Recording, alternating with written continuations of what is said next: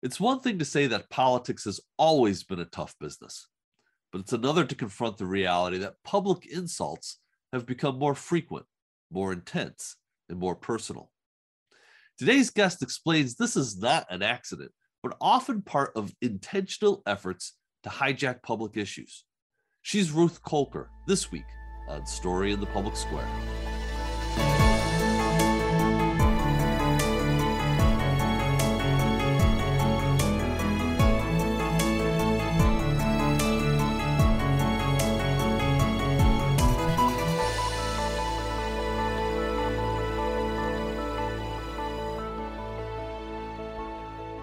Hello and welcome to Story in the Public Square, where storytelling meets public affairs. I'm Jim Ludis from the Pell Center at Salve Regina University.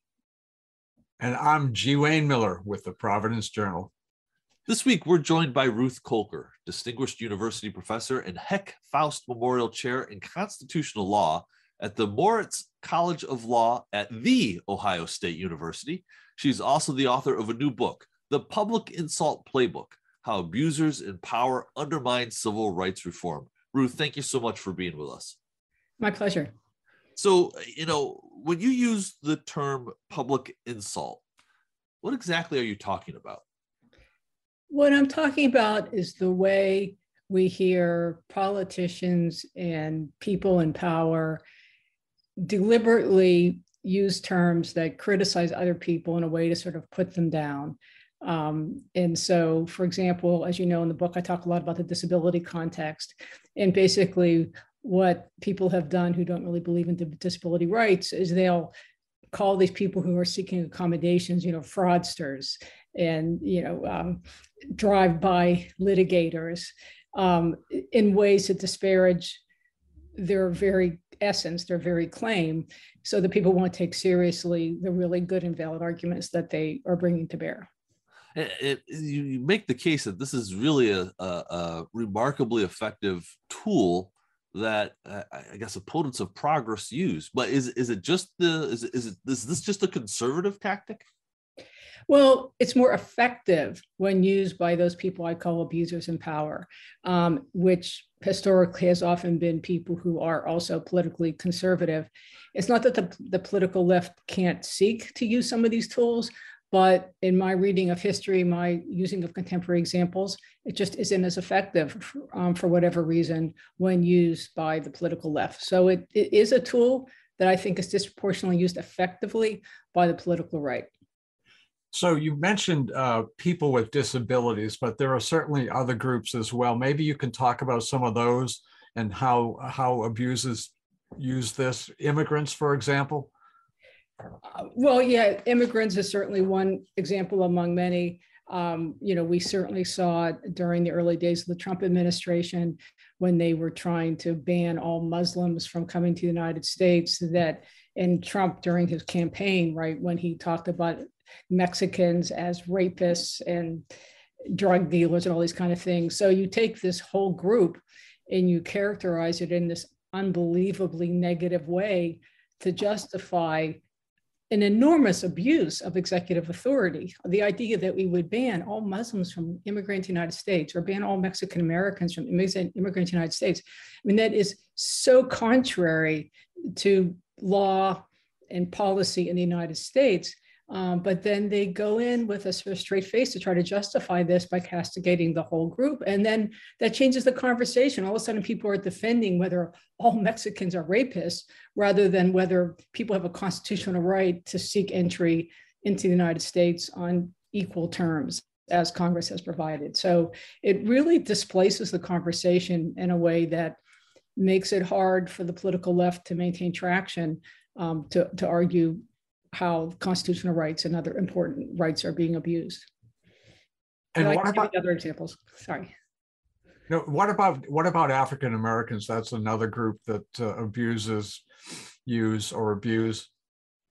Yeah. So, you know, in the in the last um, chapter of the book, I talk about the Black Lives Matter movement, and I think that many people within that movement have sort of gotten the message of my book before I wrote the book. So maybe I should say I learned from them. That's probably a fair way to describe it.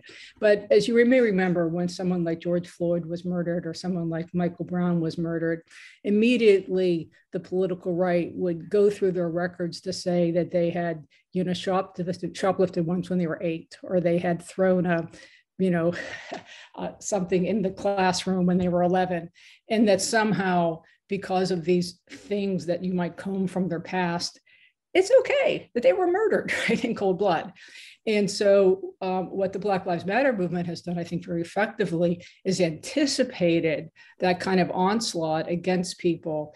Um, and so people are now posting, you know, photos of people after they've been murdered in their high school graduation gown, or with their children in their arms, or with friends having fun at a party, to sort of show that this is who they really are as people. They're real people like the rest of us. And of course, no one it, it deserves to be murdered um, the way these people were murdered. And so, so I think the Black Lives Matter movement is actually a good example of how to anticipate that the political right will take that step, and anticipate it by setting forth your own positive images, so the conversation can go back to, was this person murdered?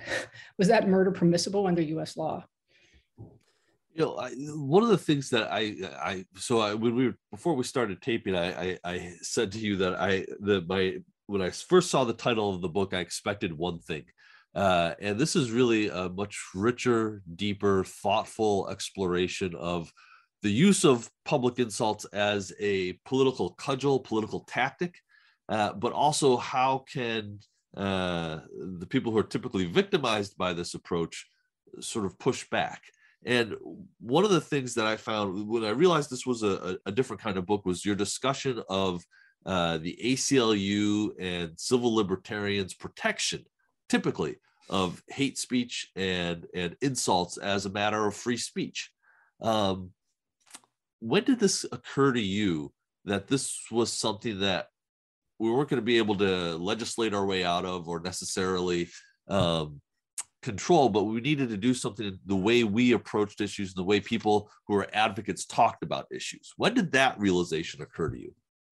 Well, as I say, and I think the introduction to the book, I was reading a blog by my friend Amy Robertson. Amy is a really gifted civil rights lawyer who principally does disability rights advocacy. And Amy wrote this amazing blog where she pointed out how in these disability accessibility cases that she was often involved in, but not always, right, could have been other people bringing these cases, that the defendants were going into court and castigating the plaintiffs by saying that they were on welfare, as if they were welfare cheats, or what were they doing so far from their home trying to go to a hotel, which is, of course, why you always when you always use hotels is when you're further from your home. But they would, they, and they would call their lawyers drive-by litigators. Um, and they really tried to castigate these plaintiffs who were just trying to get into a hotel and restaurant, often used a wheelchair, and just couldn't get access to commercial facilities.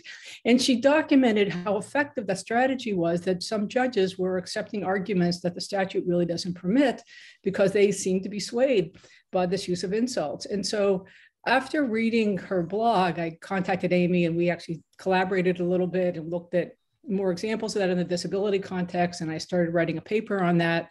Um, and I gave a paper on just the disability issue um, at the University of California, Berkeley. And then um, a University of California editor approached me and said, from the press, and said, you know, this is a great topic. Do you want to write a book about it? Yeah. I said, oh, you know, you're right. This is not a strategy just against people with disabilities. This is a strategy that really all of my work throughout my thirty-six years as a law professor has documented: sexual harassment, abortion rights, racial relations, immigration. These are all topics I'd written about for decades, but I hadn't pulled them all together with this one focus. So it was just a treat to have a chance to go back and look at them all. About when, about when did that, uh, did you give that paper out at, at U C Berkeley? Mm, at two thousand eighteen or so. Because this was the question that I had as I as I read this. You know, my initial instinct reading this was that this was going to be sort of about uh, the the Trump era uh, and the former president's penchant for using insult. And he features he's he's in this book for sure. But this is a bigger phenomena than just the, the antics of, of Donald Trump.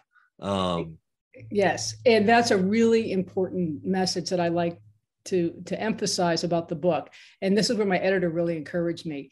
Um, you remember, I started the book because of the disability rights focus, and that had very little to do with Donald Trump. There's one Donald Trump example when he insulted Serge Kowalewski, but that's it in the disability context. And when I was talking to my editor, she said, don't make this book about Donald Trump. Everybody's writing about Donald Trump. This is a this issue that I spotted, I spotted before Donald Trump was president. I was thinking about it, as I said, for decades, but didn't know it, right? It sort of hadn't come to the surface and percolated. And I think it's really important to understand that Donald Trump is an example, but he's not the cause, and he's not the major example. This is an historical phenomenon, and this is just the way it's working out in the present moment. So who are some of the other people or groups who have used this? You mentioned, obviously, just now Trump, but there are many others. Maybe you can give us a, a short list or a historical overview. Well, it would be hard to describe them all, but um, let's just talk for a moment about the abortion context, because we haven't talked about abortion yet. And abortion is obviously in the news a lot, with the Supreme Court still allowing the state of Texas to basically ban abortion for all women in that state. And um, in the abortion context, I think it's really important to understand the success that the political right has had in castigating women who are seeking to terminate pregnancies, to make them evil demons, and also to take the fetus and amplify it, so that we've all seen these posters of fetuses, you know, six feet tall, you know, sucking their thumb as if they live independently outside a woman's body. Um, and I, one of the things I often say when I talk about abortion is that it's six weeks, which is when Texas is now banning abortions. The fetus is the size of a lentil, but yet in the public's imagination, the fetus is sitting external to a woman's body, sucking her thumb, as if we don't even need women, right, to, to be pregnant, that we can just do it without them. And so we have so demonized pregnant women that, that they have, you know, they always hide that they have um, abortions. They never tell anybody. They often don't even mention they've had a miscarriage, because somehow that makes them, you know, less than fully human or fully female. Um, and, and so the abortion, the anti-abortion rights movement has completely taken over the public imagination and thinking about abortion rights. And I think that's part of why we're seeing this court prepared to overturn Roe and feel like it can get away with it, because it has so completely taken up the airwaves in terms of how we now conceptualize abortion. This That's is, just one example. It's fascinating to me, because your, your argument is deeply grounded. You're a constitutional law scholar, and you're deeply grounded in the in the case law and the history and the understanding of of, of law and the courts. But there's also this is a this is also a political and public relations playbook you're describing as well. Right. And so the lens I bring to bear is one as a constitutional law scholar, right? So I know what people say in these briefs. I know what's being said in the airwaves. I know what kind of arguments have proven to be persuasive. Um, and so I'm taking that insight I have from decades of doing work in the constitutional law sphere to also seeing how, of course, those same tactics are also successful in the political marketplace. It shouldn't be surprising. I mean, we're talking about what persuades people, right? Judges are people. The rest of us are people. Um, and there are ways in which these really negative, castigating, insulting messages are effective, especially when they're used over and over. They pound at us. You know, and abortion, I think, is the best example. They just, they pound away at us with these blown up pictures of fetuses sucking their thumb. We need to take a quick moment for station identification. This is Story in the Public Square, where storytelling meets public affairs. An audio version of this show can be heard four times every weekend on Sirius X M Satellite Radio's Popular Politics of the United States. That's the POTUS channel, number one twenty-four. We produce Story in the Public Square with a great crew at Rhode Island P B S, and we're lucky to work with them. I'm Jim Ludis. When I'm not on the air, you can find me running the Pell Center at Salve Regina University in beautiful Newport, Rhode Island. If you want to connect with me on Twitter, you can do so at J M Ludis. Joining me as he does every week in the co-host chair is my friend G. Wayne Miller, who is an award-winning journalist with the Providence Journal and the author of nineteen books. You can find Wayne on Twitter too at G. Wayne Miller. This week, we're talking with Ruth Colker, an acclaimed scholar of U S constitutional law. She's a distinguished university professor and the Heck Faust Memorial Chair in Constitutional Law at the Moritz College of Law at Ohio State University. She's also the author of a new book, The Public Insult Playbook, How Abusers in Power Undermine Civil Rights Reform. You can follow Ruth on Twitter at Ruth Colker. That's R U T H C O L K E R. So there's another group that uh, that you write about, and that's the L G B T Q community. Talk about how they are victims of, of this as well, and who might be doing the victimizing or the abusing. Well, the gay rights context is really fascinating. And so it's been so amazing to me. Uh, I've worked in the gay rights sphere since college. um, I've been doing this work, this activism for forever. And, and so, you know, the political right for so long had portrayed, especially gay men, as pedophiles, right, as rapists, that we have to be scared of having our children in the same room with them. And that's why they couldn't be school teachers, um, daycare workers, anything around children. And so that message of thinking of gay men in particular as pedophiles was tremendously effective for so many decades. And, and the, one of the things the gay rights movement did is it, it, it understood the need to change the airwaves to affect media and movies and film and, you know, cultural messaging. And, and I think that that was quite effective. And one could say they rehabilitated their image in a sense, you know, by understanding the need uh, to do that. And it was only when the public was more accepting, right, that the courts could start making some advances. The courts aren't going to lead, they're going to follow. Um, but even when the courts did make some advances, one of the most important cases is Romer versus Evans. It had to do with the state of Colorado banning any kind of gay rights ordinance. And the voters of Colorado voted for that initiative through the ballot box. And I've seen the clips of the the newspaper ads, the commercials that were run that, you know, were so blatantly homophobic, you know, just, again, describe gay men as pedophiles. So we had to worry about them molesting our children. Um, and the voters of Colorado voted in favor of that anti-gay initiative. And the Supreme Court, in its, one of its first gay rights case, overturned um, that Colorado initiative. But um, that certainly was the huge impediment that the gay rights movement had to overcome in order to gain marriage equality and some other rights that we've seen today. But the transgender community, of course, is still facing those same kind, that same kind of onslaught. It's a, it's a new story, right? Um, and so that's the, the contemporary challenge in the gay rights community, is to deal with the transgender issues. Ruth, you draw a distinction uh, between the ability of individuals to seek uh, redress for their own individual claims for their their votes being uh, being or their rights being repressed, uh, and the structural change that you argue is needed on a lot of these issues.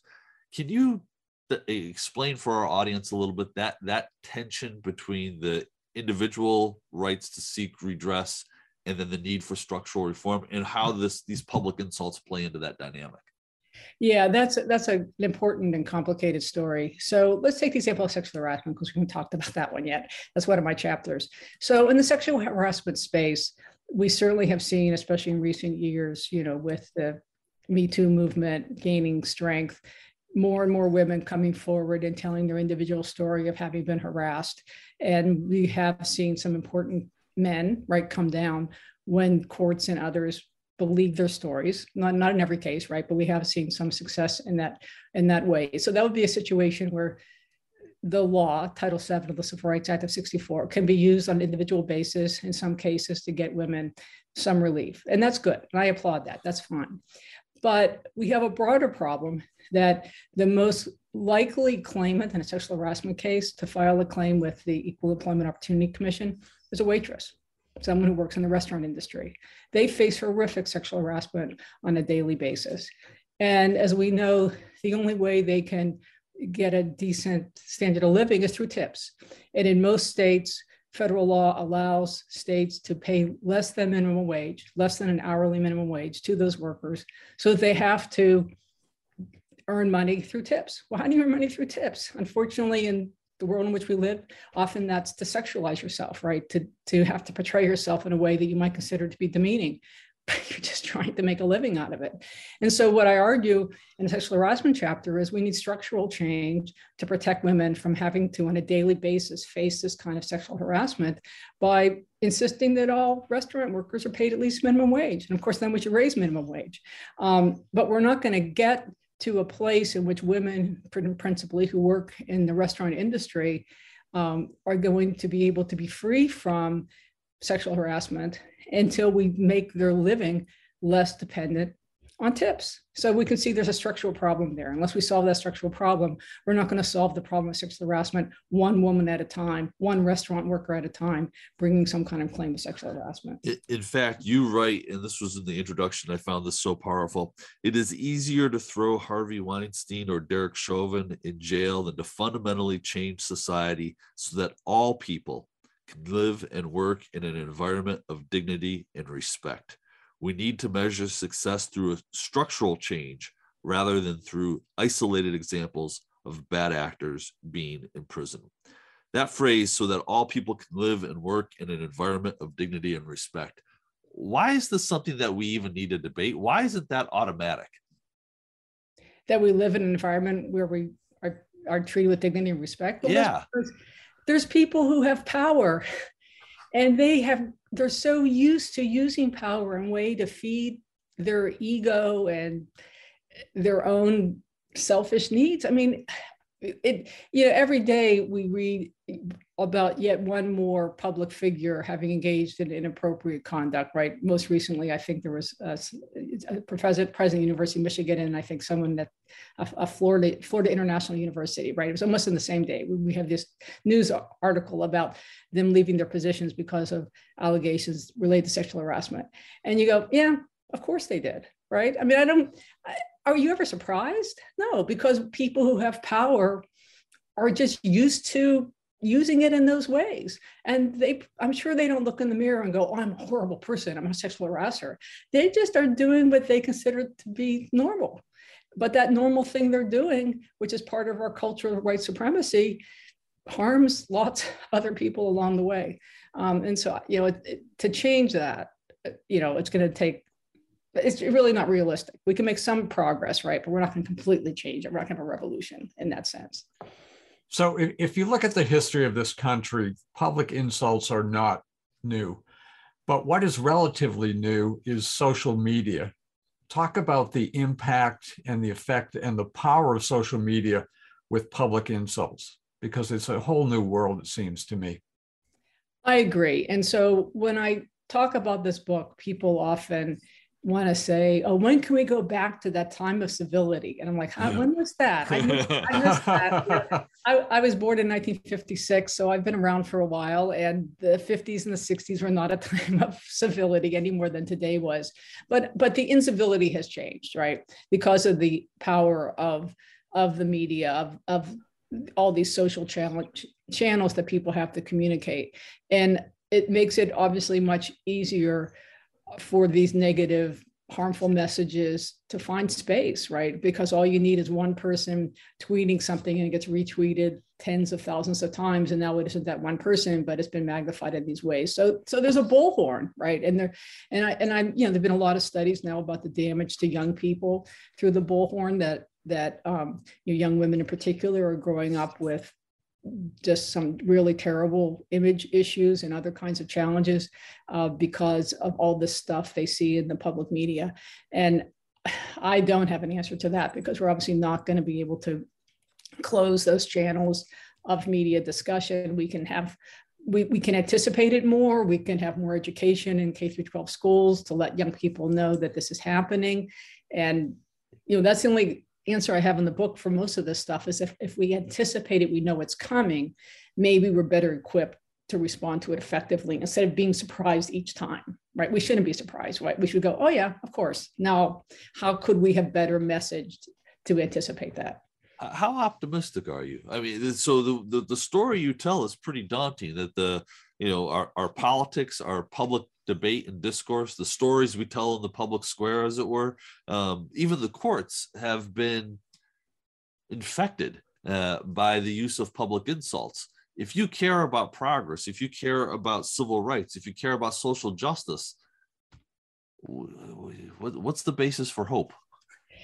Yeah, that's that's a hard one, and it gets harder every day. Um, uh, today, the Supreme Court announced that it's granted cert on two cases involving affirmative action, and so they're going to bite. They're going to buy this white victimhood message of innocent victims being harmed by affirmative action and get rid of affirmative action. So like that's the next thing apparently on their agenda. So it it, it is hard to, to be optimistic when it's obvious where things are going right now. But my source of optimism is the young people that I spend my day with. Um, I teach law school. My students are around twenty-five, twenty-six years old, and they're so passionate and they care so much about advancing civil rights and human rights, um, and environmental rights. I, I know they're they're going to be there in the public sphere trying to, to make progress. Um, and they're sophisticated. They, they've grown up with social media in a way that I haven't. Um, and so One, you know, one thing people sometimes say is all politics is local, which in some sense is true. And these young people are really willing to work at the grassroots local level to sort of make change in their communities, to be at the school board meetings, to be wherever they need to be to counter the public insult playbook. And um, so that's my source of optimism, the, the young people. I just, I, I, I think they're really special. They've grown up in an awful time with COVID and, you know, George Floyd being murdered, and they've seen so much horrible stuff, but they also have a lot of passion and energy, and I'm just hoping they can channel it in the ways that will improve the society in which we live. Ruth, we've got about a minute left, and you've you've touched on this already, but you you you you you write clearly in the book that the folks of the Black Lives Matter movement are better at anticipating uh, the, the the insults and to sort of weathering that storm, as it were. What's the lesson that other movements, other social justice movements ought to be drawing from the way the Black Lives Matter movement has responded to these insults? Yeah, I think that all movements need to anticipate these insults. And so if you just take an example of, you know, COVID and our response to COVID and the, the fighting that's taking place at the local school board, school board level, instead of being surprised by it, those of us who care about education, care about safety, need to anticipate that, of course, that's going to happen in a school board meeting. How can we come in and be effective and anticipate this? I think, as I said before, instead of being surprised, we need to come in prepared to know those insults are going to be levied and ready with our own positive images, our own cause for structural reform, our own arguments. We're going to have to be twice as prepared. But I think that we can be more prepared when we're not surprised, when we anticipate that those public insults are going to be thrown at us. Should we, should, should those folks be willing to throw some insults of their own? I haven't seen any evidence that that works. You know, um, it, it just because a tactic is good for one person, it doesn't mean it's necessarily good for the other. And so, um, you know, I welcome examples of the political left using public insults effectively, but I, I didn't find any in my book. If I did, I, I would have reported them. So no, that's not a strategy that I recommend. I, I recommend instead us coming forward with more positive images, fact-based arguments, um, to just be better prepared so that these um, global stereotypes that public insults are usually a part of start looking more silly, because it's obvious that the emperor has no clothes, that, that, that they're just launching stuff that is just not true. Well, the book is The Public Insult Playbook. Ruth Colker, thank you so much for being with us. That is all the time we have this week, but if you want to know more about Story in the Public Square, you can find us on Facebook and Twitter, or visit pell center dot org. For Wayne, I'm Jim, asking you to join us again next time for more Story in the Public Square.